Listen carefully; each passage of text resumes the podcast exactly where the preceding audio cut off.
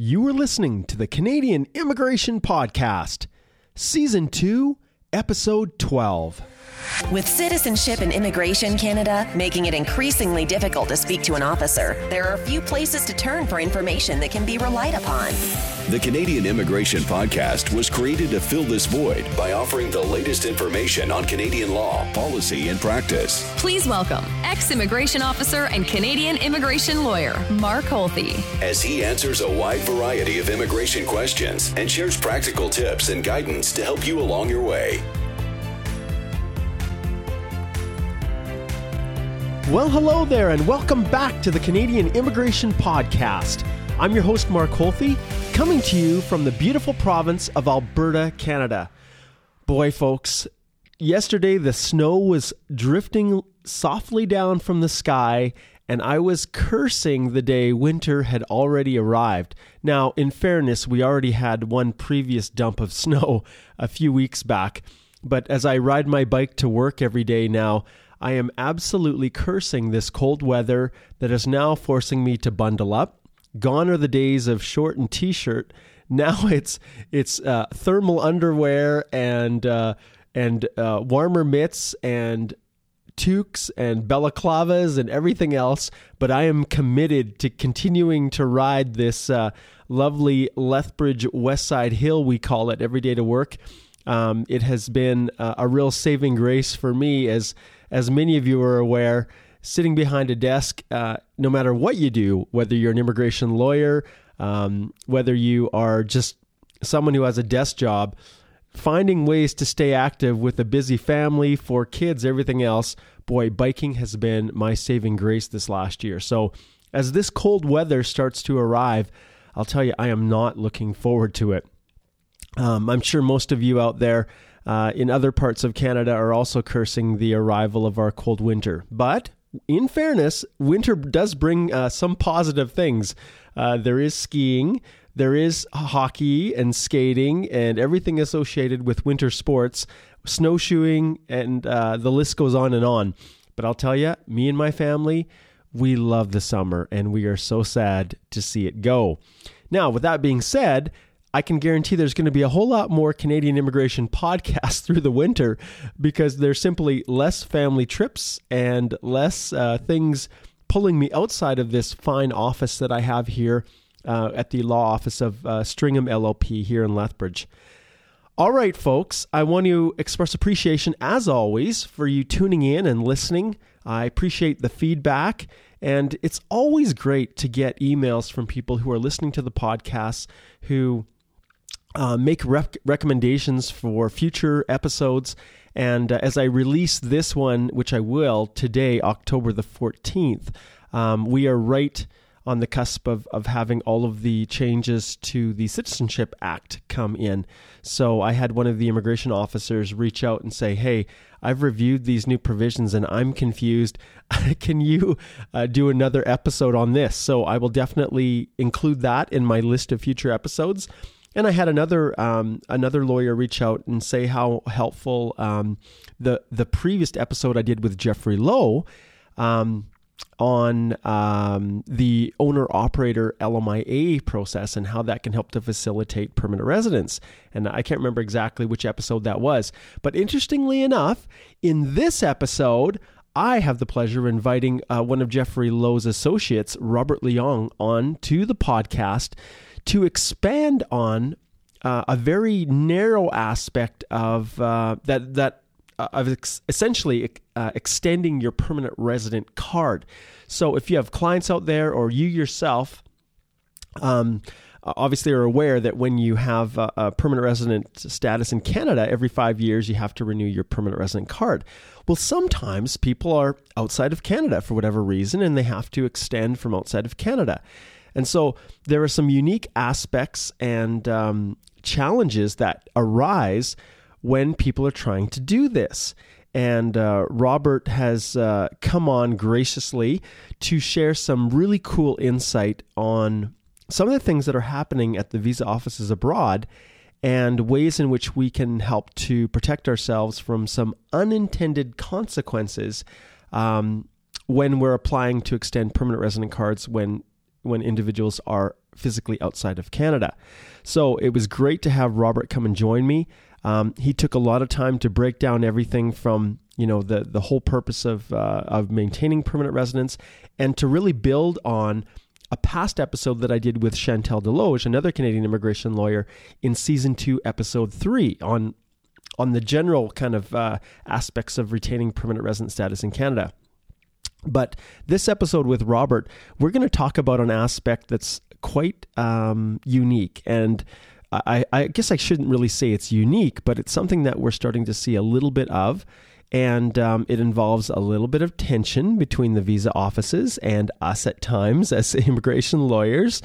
And it relates to the fact that when your client is applying for a permanent resident card from outside of Canada and their PR card has expired, sometimes the visa office will ask them to uh, apply for a travel document to return.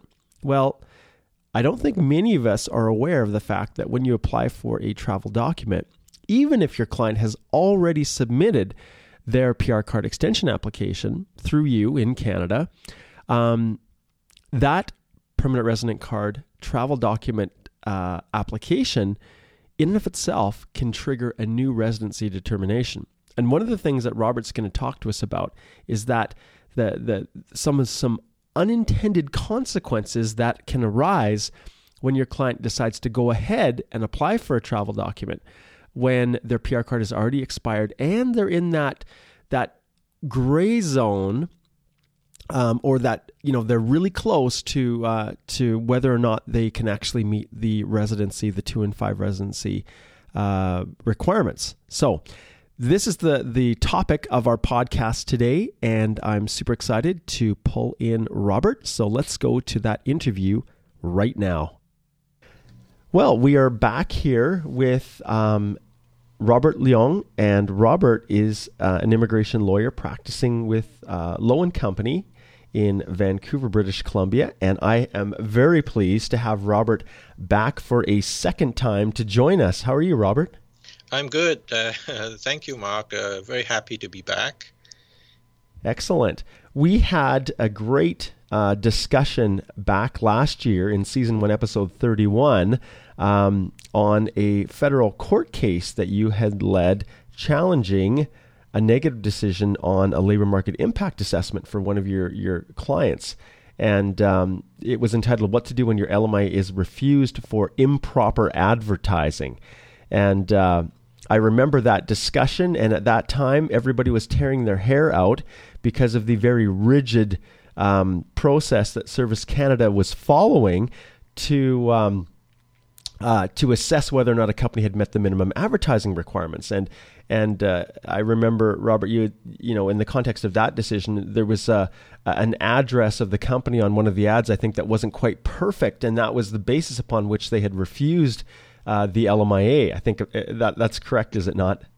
That's correct. Yeah. So uh, in that case, um, the advertisement contained the um, the place of work, but not the business address of the uh, employer. So it was refused for that reason. Yeah, it's mm. amazing. And in your case, you were able to to demonstrate that that uh, there was a slight fettering of the discretion of that officer, and uh, and uh, which resulted in in that decision being uh, uh, sent back for for redetermination. I think if I'm if I'm correct. Yeah. I mean, in the course of the JR, I mean, I think there was evidence coming up from Service Canada that um, uh, they approached it almost, you know, as if they were holding a sort of a clipboard with checklists, and uh, if certain things weren't there, they would refuse it. Yes, yeah, I think that's exactly uh, yeah the exact situation. And you and I were talking off mic here before we started, and mm-hmm. with these new advertising, you know, uh, well at least these new um, changes that recently occurred, it seems like they are pretty much business as usual. yeah, I think uh, some of our listeners will be aware that in August of this year, they've Service Canada has introduced some uh, new requirements uh, for advertising and um, you know they they looked they look very very strict.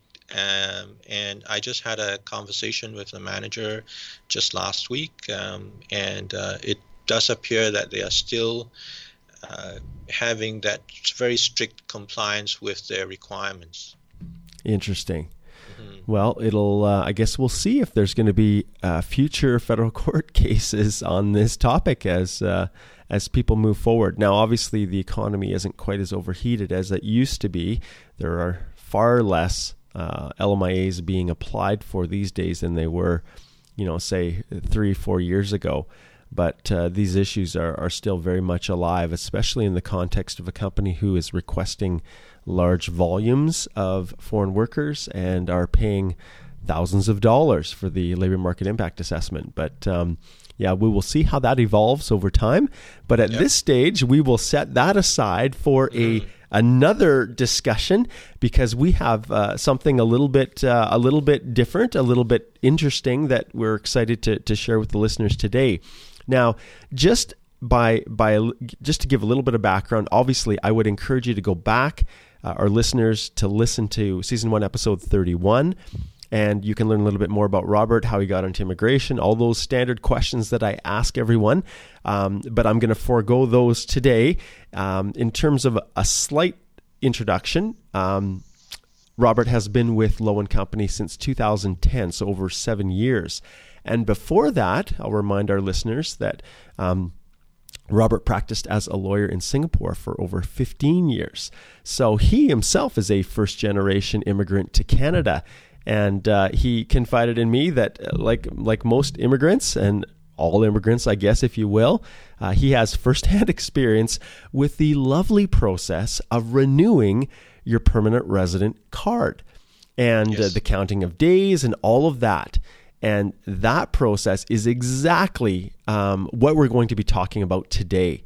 So, there are some unique challenges that some people are experiencing when it comes to applying for renewals of their PR cards. And um, and these are the issues that we're going to talk about. So maybe the very, very beginning, Robert, you can give us just a general overview of what this permanent resident residency obligation is. Sure. So maybe let's start at the beginning. So the current uh, Immigration and Refugee Protection Act was uh, enacted uh, in 2003, I believe.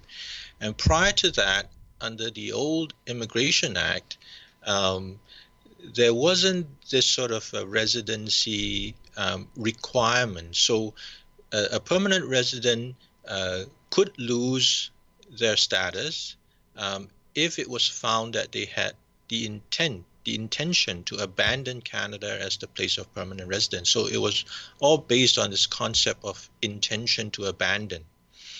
Um, now, there was a presumption that if you were out of Canada for more than six months in a 12 month period, there was a presumption that you did intend to abandon. However, the permanent resident was able to um, uh, satisfy the immigration officer otherwise, so they could rebut that presumption. Um, so when IRPA was enacted, I think Parliament decided that it was better to clarify um, and have a, a, sort of a system uh, where it's very clear what a permanent residence um, residency obligation is, and they, I think they struggle with you know having a balance with allowing uh, permanent residents to still spend some time outside of Canada because of work or family or whatever it is, but still have um, genuine ties to Canada. And in the end, they settle on a sort of a residency obligation of being present in Canada for 730 days out of a five year period. So that's two years out of every five years. Um, now, there are the most obvious way to meet this requirement is to be physically present, uh, but they also wrote into the the act certain uh, exceptions to physical presence, uh, including accompanying your uh, Canadian spouse outside of Canada or uh, being employed full time by a Canadian business outside of Canada. So these were ex- exceptions were written in um, in anticipation of you know the people having to uh, move outside Canada to work uh, for a short period of time, and um, and so on and so forth. Now, the act was enacted in 2003, so yeah, was... I think it was. I, I, remember. I think it was 2002. I had the pleasure right. of working on the border during that transition, and so they they gave us some instruction on the old act, and then. Uh-huh. Three weeks later, after uh, starting my summer position, then we went through another week and a half of training on um, on IRPA. and so it's it's. I can remember that transition and how confused the officers were, and uh, yeah, those days are very vivid in my mind. Right. And you, you, can imagine, I mean, that's more than 10 years ago. I mean, I was just thinking, it was actually before the iPhone. Yeah, yes. so, uh-huh. So, you know, lots have changed since then. I mean, uh, people are definitely more mobile nowadays. Um, so um, that has sort of brought some difficulties to um, permanent residents who travel frequently. Yeah. Mm-hmm. And, and you've hit the nail right on the head there. You know, we are becoming increasingly more globalized. And uh, some people may think, wow, they only have to stay in Canada or show that they've been physically present for two years in every five year period. That is extremely generous. And, and that may be true. But when you think about individuals who, for business purposes, if we just take that, who are required to travel outside of Canada mm-hmm. on business you know they have lots of uh, you know international um, uh, obligations that they have to meet whether mm-hmm. it's meetings whether it's business development internationally but they do not they're, they're, technically they are not employed outside of Canada they they're still in Canada so every day spent outside of Canada goes against them even when it's in the context of their own employment. So, you know, it's very easy for someone who's a frequent business traveler, you know, even cross border, Canada, US, it's easy to see how they can push that envelope. And um, in many cases, we, you know, you and I, we, we talk to clients all the time who come over, get their permanent resident card. Things are not quite ready to, to actually relocate. And especially with express entry, how quick it is now, people are given their, their, um, their instructions uh, for landing. They receive their confirmation, confirmations of permanent residence, and uh, you know very little time to to actually come and land. So they'll land, then they'll go back to wrap up their affairs, and sometimes it takes a little bit longer. You know, properties properties to be sold. You know, um, you know, various business ventures to either be wrapped up or or somehow uh, structured for them to be able to manage um, from Canada. And so there's a lot of reasons that cause people to be outside of Canada and I think that is um, that's one of the challenges. So so and that doesn't even fit, like I indicated, within the actual exception of of, be, of being on a payroll of a Canadian business, you know, outside of Canada. So yeah, those are those are very very interesting. Um, interesting issues that have only become more uh, prevalent these days as our as our world becomes more globalized, and uh, and so let's jump into this actual extension process because this is where problems often arise. And um, talk a little bit about this permanent resident card. Like, and we've addressed this a little bit in previous episodes of the Canadian Immigration Podcast. But what's the effect of this card? You know, for someone who has it, does that does that is that their entitlement to permanent residence? And this is kind of a leading question. I know the answer to it, but you know, what's the impact of a permanent resident card versus permanent residence? What does it really mean? Yeah, I mean, the permanent resident card is really a, a piece of document that proves that you're a permanent resident. Um, and the card has an expiry date on that. Um, a lot of my clients have this misconception that when my card expires, my permanent residence status expires. And I keep telling them that's not the case. Uh, the card is proof that you're a permanent resident. Uh, what it does is that it facilitates your travel to Canada if you're outside of Canada because that's the document that will prove that will allow uh, airlines to board you on the basis that you're a permanent resident, having a right of entry into Canada. And um, so that's what the card does. Um, so, because the card has an expiry date on that, um, the permanent resident would have to renew that permanent resident card every five years. And it's normally at the time of renewal of the card, that um, Immigration Canada does a residency determination uh, to see whether the residency obligation has been complied with. And when you think about it, Robert, this this system that they've put in place with this expiring permanent resident card, it makes a lot of sense.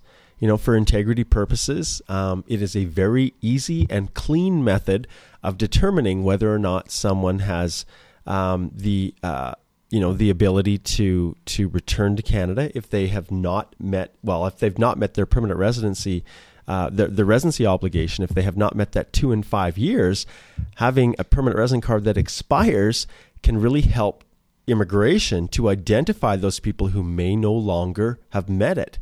And uh, without the card you know it's you know and and a method for checking in every five years mm-hmm. um, it wouldn't be so easy. So it makes sense for integrity purposes um, why they would actually do this.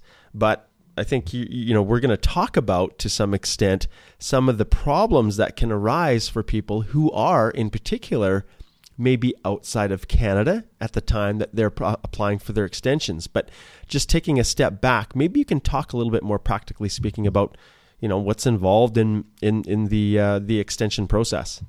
Sure. I mean, I agree totally that it's a it's a good way for um, Immigration Canada to check uh, that somebody has complied with residency every five years.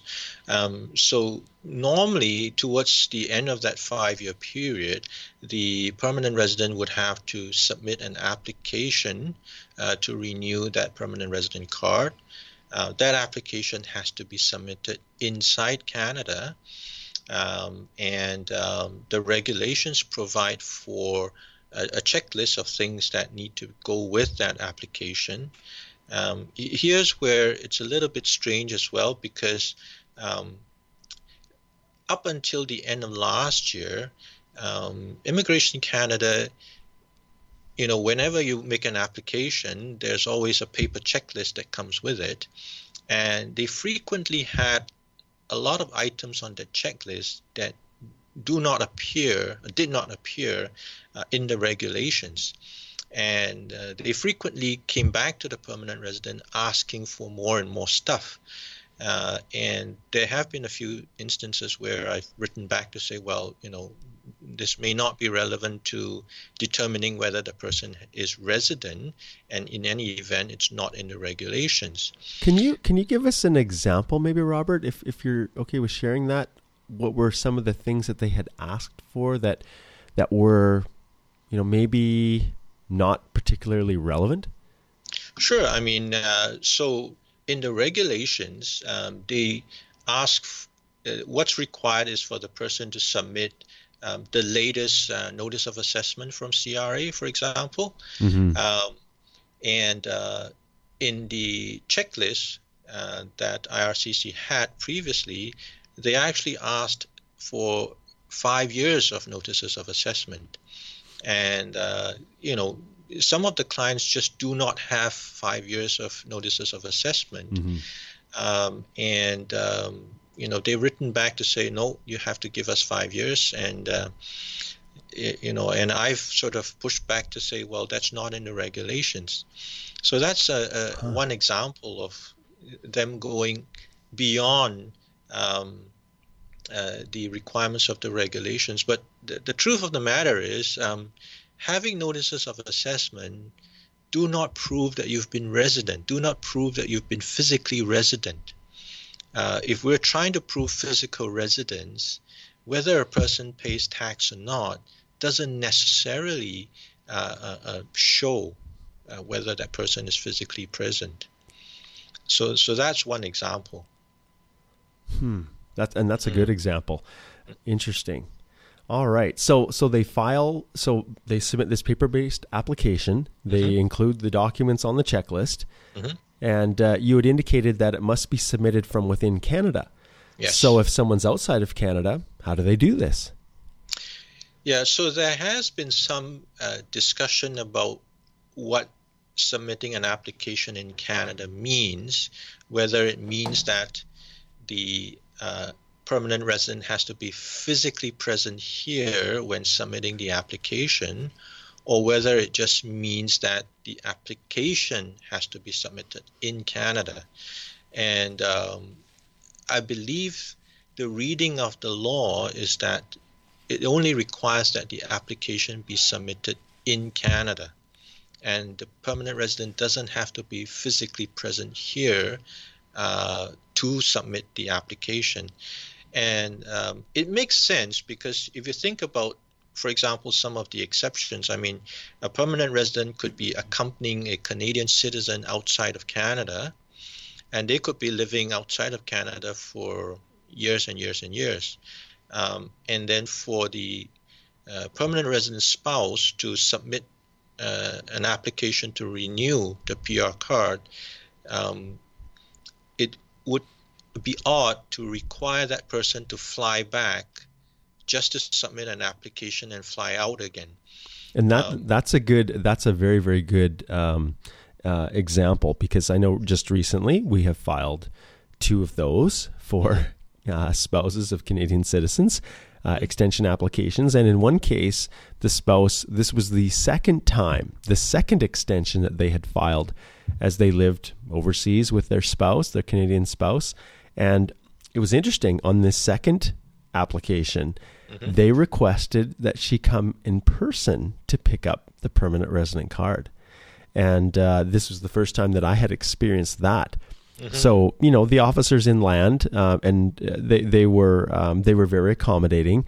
Uh, because we were here, or at least our office submitting the application, they requested that they come to Calgary, and mm-hmm. um, we had some discussion with them because the the individual had just so happened to come back to visit family in Toronto, and right. so we had a little bit of a discussion with the officers and and they were willing to try to accommodate but she my client was going to be flying back within a week so we made the decision to just have her come to Calgary but they were going to accommodate and send the car to Toronto, but they didn't want to take the chance it got caught in the mail or something. So they were yeah. quite accommodating, and she she received it. But it's interesting to know if there's if there's any kind of an informal directive, internal IRCC directive that says if there are two uh, extensions uh, based on the spousal exemption that you know, you better make sure they're still alive.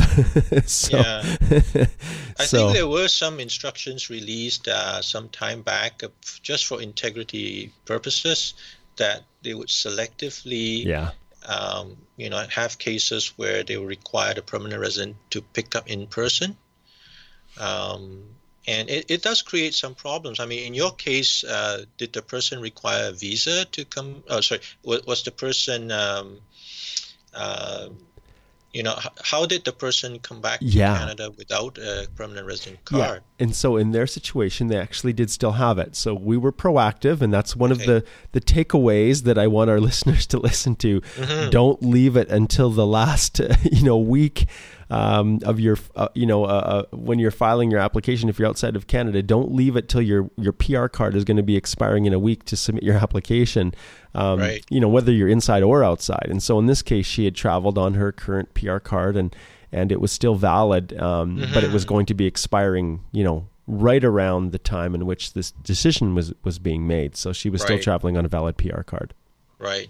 So that becomes a problem where um, in cases where the PR card has expired uh, and the PR is outside of Canada and they've been asked to come back to pick up their card. Um, so we've we've seen cases like that as well. Um, and in those cases, uh, you know, they have no choice. They have to basically fly to the U.S. and drive across the border, mm-hmm. um, which which is really inconvenient for some people, and depending on where you are, I mean, uh, for us in Vancouver, I mean, we're fairly close to the U.S. border, um, but um, you know, I mean, if I guess if I don't know whether they, they would pick up in Edmonton or somewhere. Well, yeah, and it, it could be Calgary or Edmonton here in Alberta, but right. you know that's a, a three plus hour drive from the border. Even yeah. if you were to fly into the nearest place, which is you know, which in terms of Alberta would would be Great Falls, Montana, which is, you know, that adds on another three hour drive or two hour drive. So it's terribly inconvenient. And and not only yes. the inconvenience, Robert, Mm. But some of our clients may not be able to get a U.S. visa. That's right. Right. Yeah. And so, so what it, if they're, yeah. you know, they apply for a, um, you know, a, a, visitor visa to the U.S. just so that they can fly there and drive across, and, and it's mm-hmm. denied. Mm-hmm. You know, so um, it puts clients in a very bizarre uh, situation, and yeah. Um, yeah, so so so in those situations, I'm I'm sure some of our listeners will say, well, go and apply for a travel document from outside of Canada. Like uh, that's that's what uh, IRCC would always advise people to do. That's on a lot of their. Uh, you know, if you go on social media, that's what they tell people. If you're a permanent resident, you're outside of Canada, and your card is expired, go and get a travel document. Well, that's where it becomes a little bit dicey because it's not as simple as that. Because when you apply for a travel document outside of Canada, the visa office actually conducts a separate residency determination.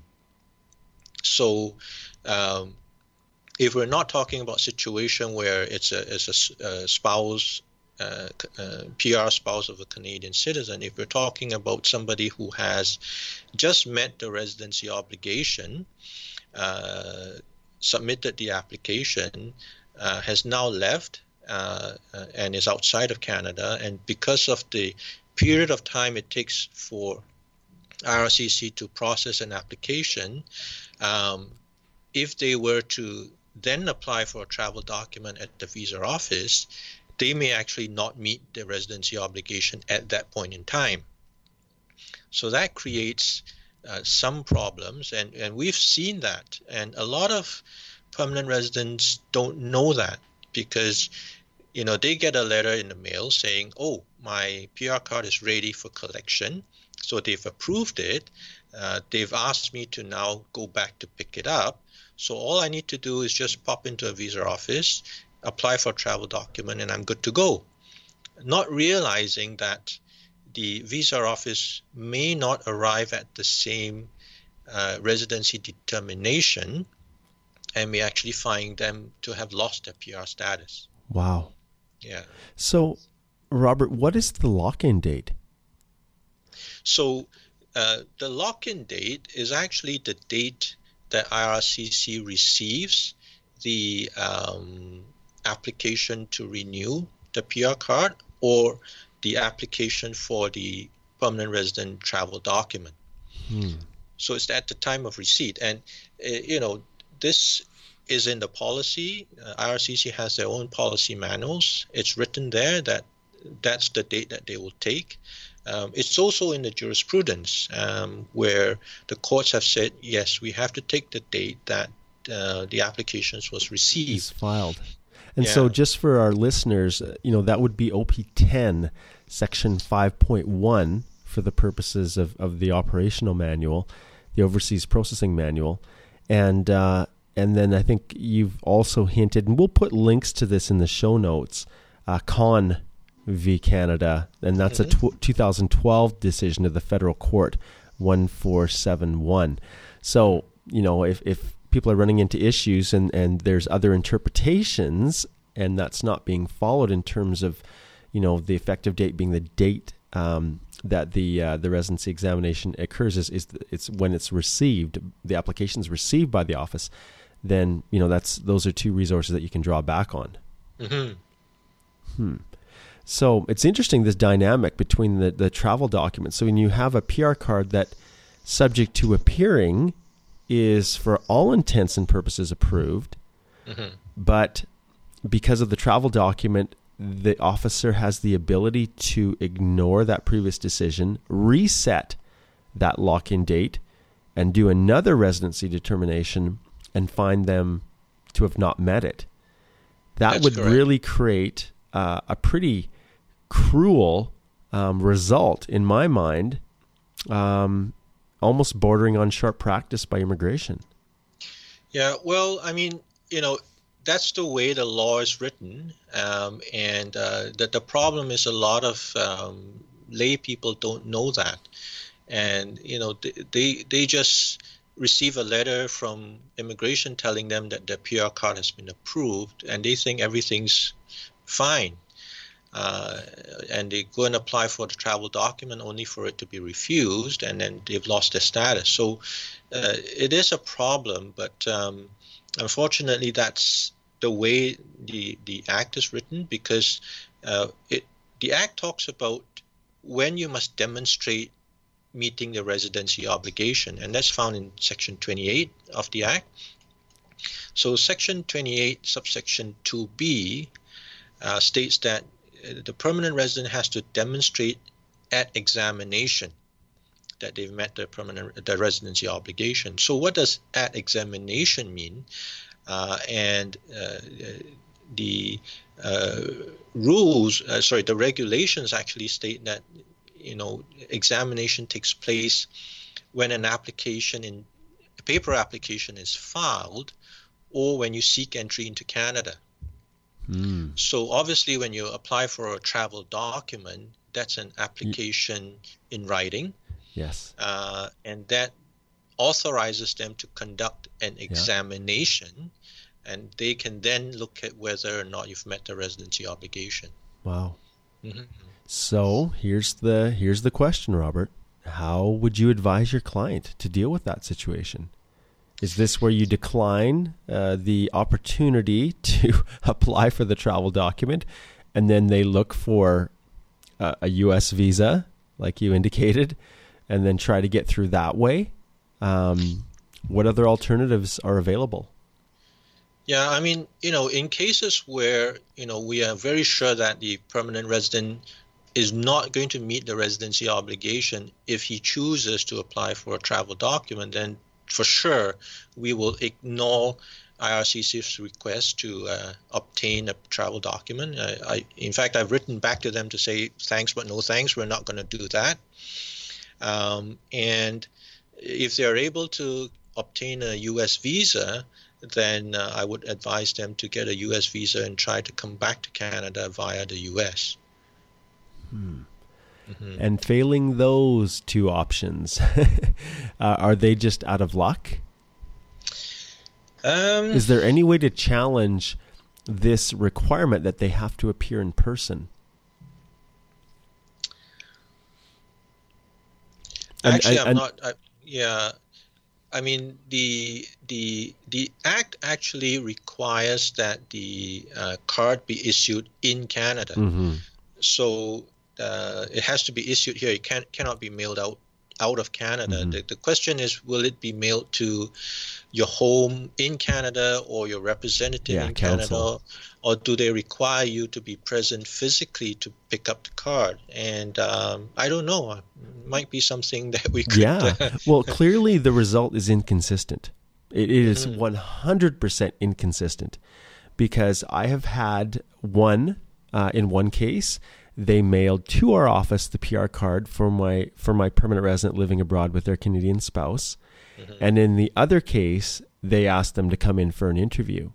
And I think everybody who represents, you know, uh, clients with respect to the extension of PR cards runs into the headache of having IRCC mail directly those PR cards to the home of the uh, of the client and sometimes they have not updated the address information for that client. So these PR cards will go to old addresses.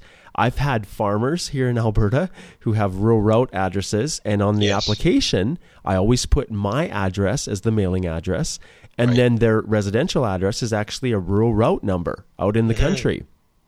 And yes. so, guess where the intelligent folks in in, in Ottawa are sending the PR card? They're sending it to rural route one, you know, whatever yeah. it is, uh, township road 30 when, um, you know, and then when it arrives at the, the rural post office, you know, fortunately for us, small communities, the post the postmaster understands. okay, right. this is John Smith's PR card. Apparently, I better give him the call because they don't accept box offices, yes. like like post office box uh, yes. numbers on the resident, uh, you know, on where you live, your physical presence. So, you know, uh, it causes huge issues for clients, and I've had some returned. Uh, yes, as, I've had that too. Mm-hmm. Yeah. Yeah. And so, you know, you, you can see the inconsistency with with all of this, and mm-hmm. Uh, wow, This is so. Where do things stand right now, then, um, in terms of the case law and, and kind of the this this these competing interests? Um, you know, what are officers being instructed, and and you know, eh, where are things at with respect to case law? Well, I mean, as as far as case law is concerned, I mean, there's I, I think is is is still the way it is. I mean, um, uh, the uh, I don't think much has changed with the case law. Is is really the um, administrative um, practices that have caused some difficulty. So so right now, um, IRCC can selectively um, choose uh, cases uh, to in cases of renewal uh, to send for secondary uh, examination. Now, what that means basically is that um, uh, your PR card renewal, uh, instead of being processed in two or three months, could take up to a year yes. to get processed. And uh, we haven't really figured out what would trigger a secondary examination because I've had clients who have clearly, clearly met the residency obligation. They've been physically present, um, but they still get sent for secondary examination. Mm-hmm. So I don't know whether it's a lottery um, or there's something yeah, just that purely random. It. Yeah, yeah. Huh. No, it's interesting. Um, one thing that you had shared with me prior to this call um, was an old operational bulletin 536, mm-hmm. which instructed officers to treat essentially PR, PR card applications as deemed abandoned if the PR didn't apply for the, the permanent resident travel document within 180 days. But then that was challenged, right, in federal court. What what happened with that situation? Yeah, so that what happened there was that we had a permanent resident who submitted a renewal application um, and then was outside of Canada, and in the meantime, his PR card expired. Um, IRCC gave him a residency questionnaire saying, provide us more information. We did that. Uh, and then they sent an, uh, uh, a letter saying, well, uh, in order for us to sort of, uh, you know, do further uh, processing, please apply for a travel document. And if we don't receive that within a certain time, uh, we would treat your application as being deemed abandoned. And they were following uh, uh, Operational Bulletin 536. Um, so we took that to the federal court. Uh, we we refused to apply for the travel document, obviously because I knew that he would get refused uh, and would have lost his PR status. So they treated it as deemed abandoned. We challenged the deemed abandonment. Um, basically we said, you know, there's no legal basis for that. Um, you have an application that was validly filed. Uh, we have given you all the information you need to assess whether that locked in five year period he's complied with the residency obligation. Um, so DOJ settled the case, so there's no. Of course. Yeah, so there's no decision on record. Um, but we do see uh, at the top of OB 536 now uh, that they've put in a note saying that until new instructions are issued, IRCC agents are advised to ignore all references made to deemed abandonment. Uh-huh. So, so that's what they've put into the OB. Um, but other than that, they haven't really changed the OB. And that's basically around. Well, that was last year, almost almost a year ago now, I guess. Um, yeah, in December of last year. Mm-hmm. Mm-hmm. Interesting. Wow. You know, it's uh, uh, one of the things, and this is a little bit out there, but I, I wanted to uh, address this before we finish with some practical suggestions for counsel and, and people, you know, in the context of, you know, being outside of Canada and facing this rather unique dilemma. Um, there was lots of discussion when um, when IRPA first came out, and over the years, about whether or not people could recapture PR. And we've had I, I had uh, Chantal Desloges in the past talk uh, about PR cards and and the process of recapturing and how much an officer at a border can really ask people when they're going through crossing. You know whether they can you know conduct their own residency determination right at the port of entry and so i mm-hmm. direct listeners to, to go back and listen to that uh, podcast i can't remember which one i'll put a link in the, in the show notes uh, to that discussion but one of the issues that was really kind of unsettled was this notion of whether a permanent resident could be outside of canada for years and years and years never ever having had a residency determination uh, made so effectively, they're still a permanent resident. Mm-hmm. And then they meet a nice Canadian who's abroad who is working, you know, in their country or whatever, and uh, they fall in love, get married, and whether or not that could result in the recapturing of those two years needed um, in the context of, of, filing for a new PR card. And uh, when we were talking about this, Robert, you had mentioned that there was some uh, evidence to suggest that that may not be possible. Could you maybe share a little light on that? Sure. I mean, so so we're talking about this exception to the physical presence requirement, where you can actually meet the physical the residency obligation if you're outside Canada accompanying a Canadian spouse. Um, there is, to my knowledge, one uh, IAD case where um, uh, Uh, this woman uh, became a permanent resident. Uh, she then uh, went to one of the countries in Africa to work, and there met her Canadian husband. they got married, and they pretty much spent most of their time outside of Canada. Uh, and when it came time for her to renew her PR card, she tried to rely on this exception of physical presence, and her application was actually denied. And it went to appeal, and at appeal, she lost the appeal. Uh, the IAD member sort of defined this exception uh, and the word accompanying as meaning that uh, you have to be going outside of Canada with your spouse uh, rather than you know in her factual situation meeting your meeting your potential husband uh, outside of Canada getting married there. And and in that situation uh, she wasn't able to uh, renew her PR card. Now which is a little bit silly because obviously the husband can sponsor, sponsor her again. yes and that's yeah. so it, it just creates a lot of uh, administrative work for everybody.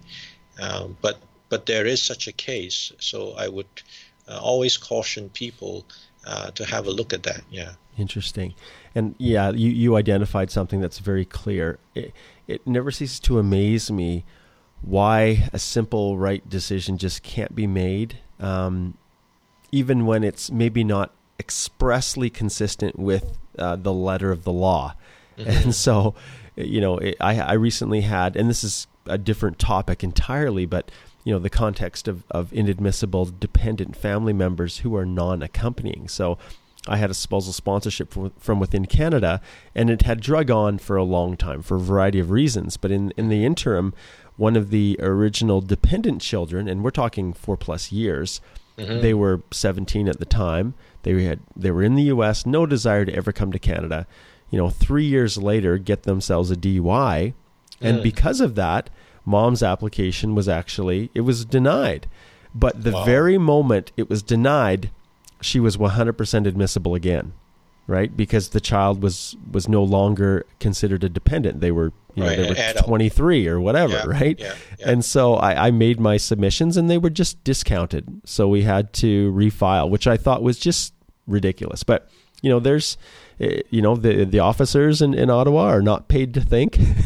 so, uh, according to uh, instructions that you know comments, anecdotal comments that we've heard from some of the powers that be in Ottawa, the lower level officers are not paid to think; they're paid to just apply rigorously, routinely, and uh, not think outside the box. So, when we're dealing with that, it, it leads to well, federal court decisions on fettering of discretion and all kinds of things, but but ultimately that uh, yeah, that's a very interesting concept that I wanted to address was just this ability to reclaim time.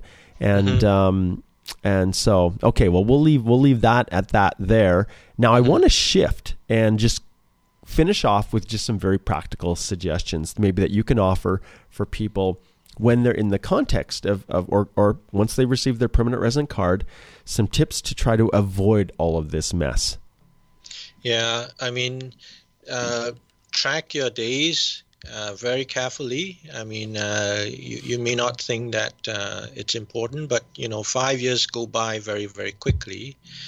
Um, and nowadays, um, you know, we see because of a lot of airports are using this sort of electronic uh, means. Even Vancouver now, you don't get stamped in, even if you're a foreigner. Um, so if you just rely on your passport stamps, you may not be able to calculate accurately uh, the days outside of Canada, the days inside Canada. So always keep a good record, keep your travel itineraries. If you can, keep your boarding passes or a scan of it. Um, whenever you, if, if you have to apply to renew your card, um, retrieve the travel history reports um, so in Canada, you can do that. Uh, they will give you a history of all your entries into Canada. Um, they have started to give you uh, the history of your exits as well. Um, so that's starting to happen. And in some countries, you can actually obtain uh, in and out records. Uh, I know for China, you can do that. Um, so just make sure that it's easy for you to put together a picture of how long you've been away, how long you've been here, because that will be the easiest way for you to uh, prove that you've met the residency obligation. Excellent. Those are mm-hmm. yeah, that's really good practical tips. And as we indicated before, um, I'll I'll add in my tip, and and this is pretty common sense. Don't wait until your PR card is is set to expire to apply for your renewal. And in mm-hmm. particular, that is that is magnified a hundredfold if you are actually outside of Canada and you have any reservation that you may not be meeting the uh, the two and five year residency requirement.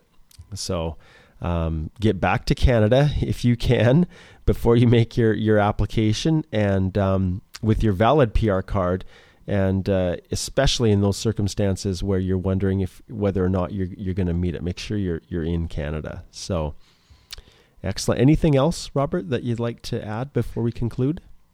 Uh, well, in in in times of doubt, just uh, make sure you get a good uh, representative to help you. Perfect. I'm glad you said that. So, yeah. someone's overseas. They are right on the cusp of meeting the two and five year. They're not quite sure They've applied.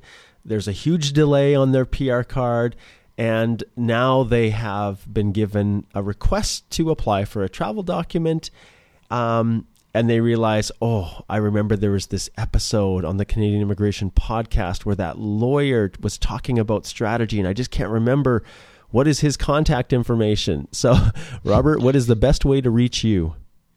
So uh, I'm here in Vancouver, and uh, and uh, the law firm is Low and Company. You can find us on the internet. You bet, and I'll put that in the show notes. I'll put all of this in the show notes. Mm-hmm. And is it is it better phone number, email? Is there? Because yeah, some listeners uh, some listeners may just be listening, so we'll we'll tell them uh, through the audio here. Sure. So the phone number here is 604 875 9338.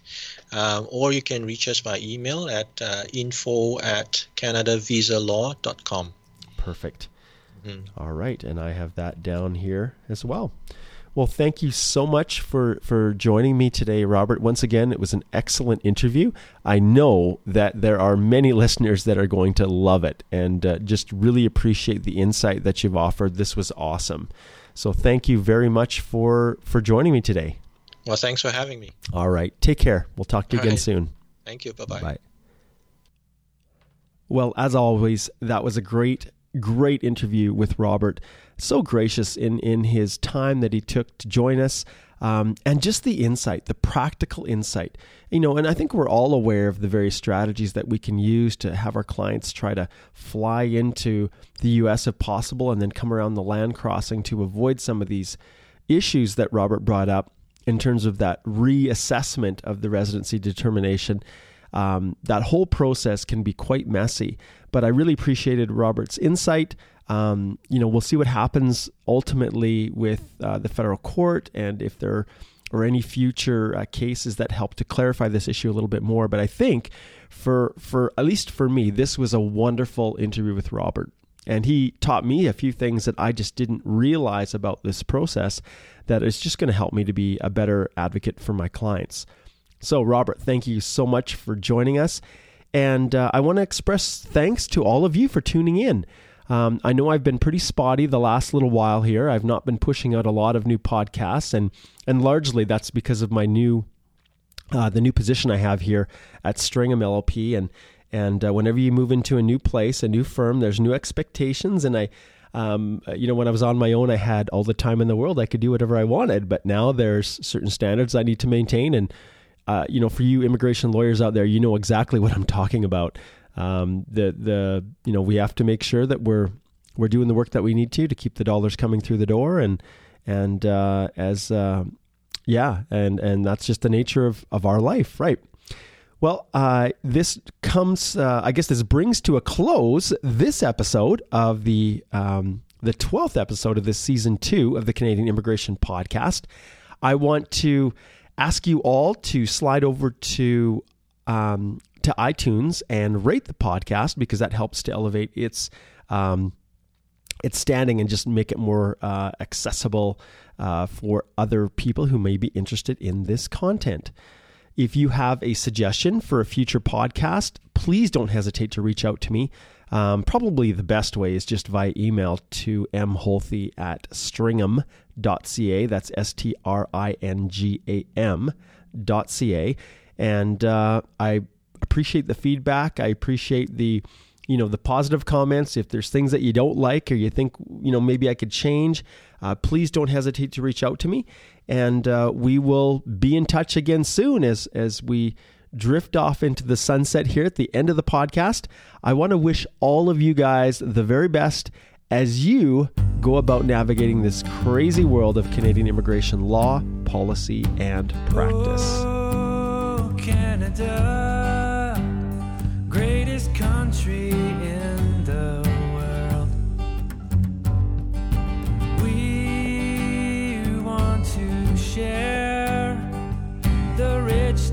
of your soil.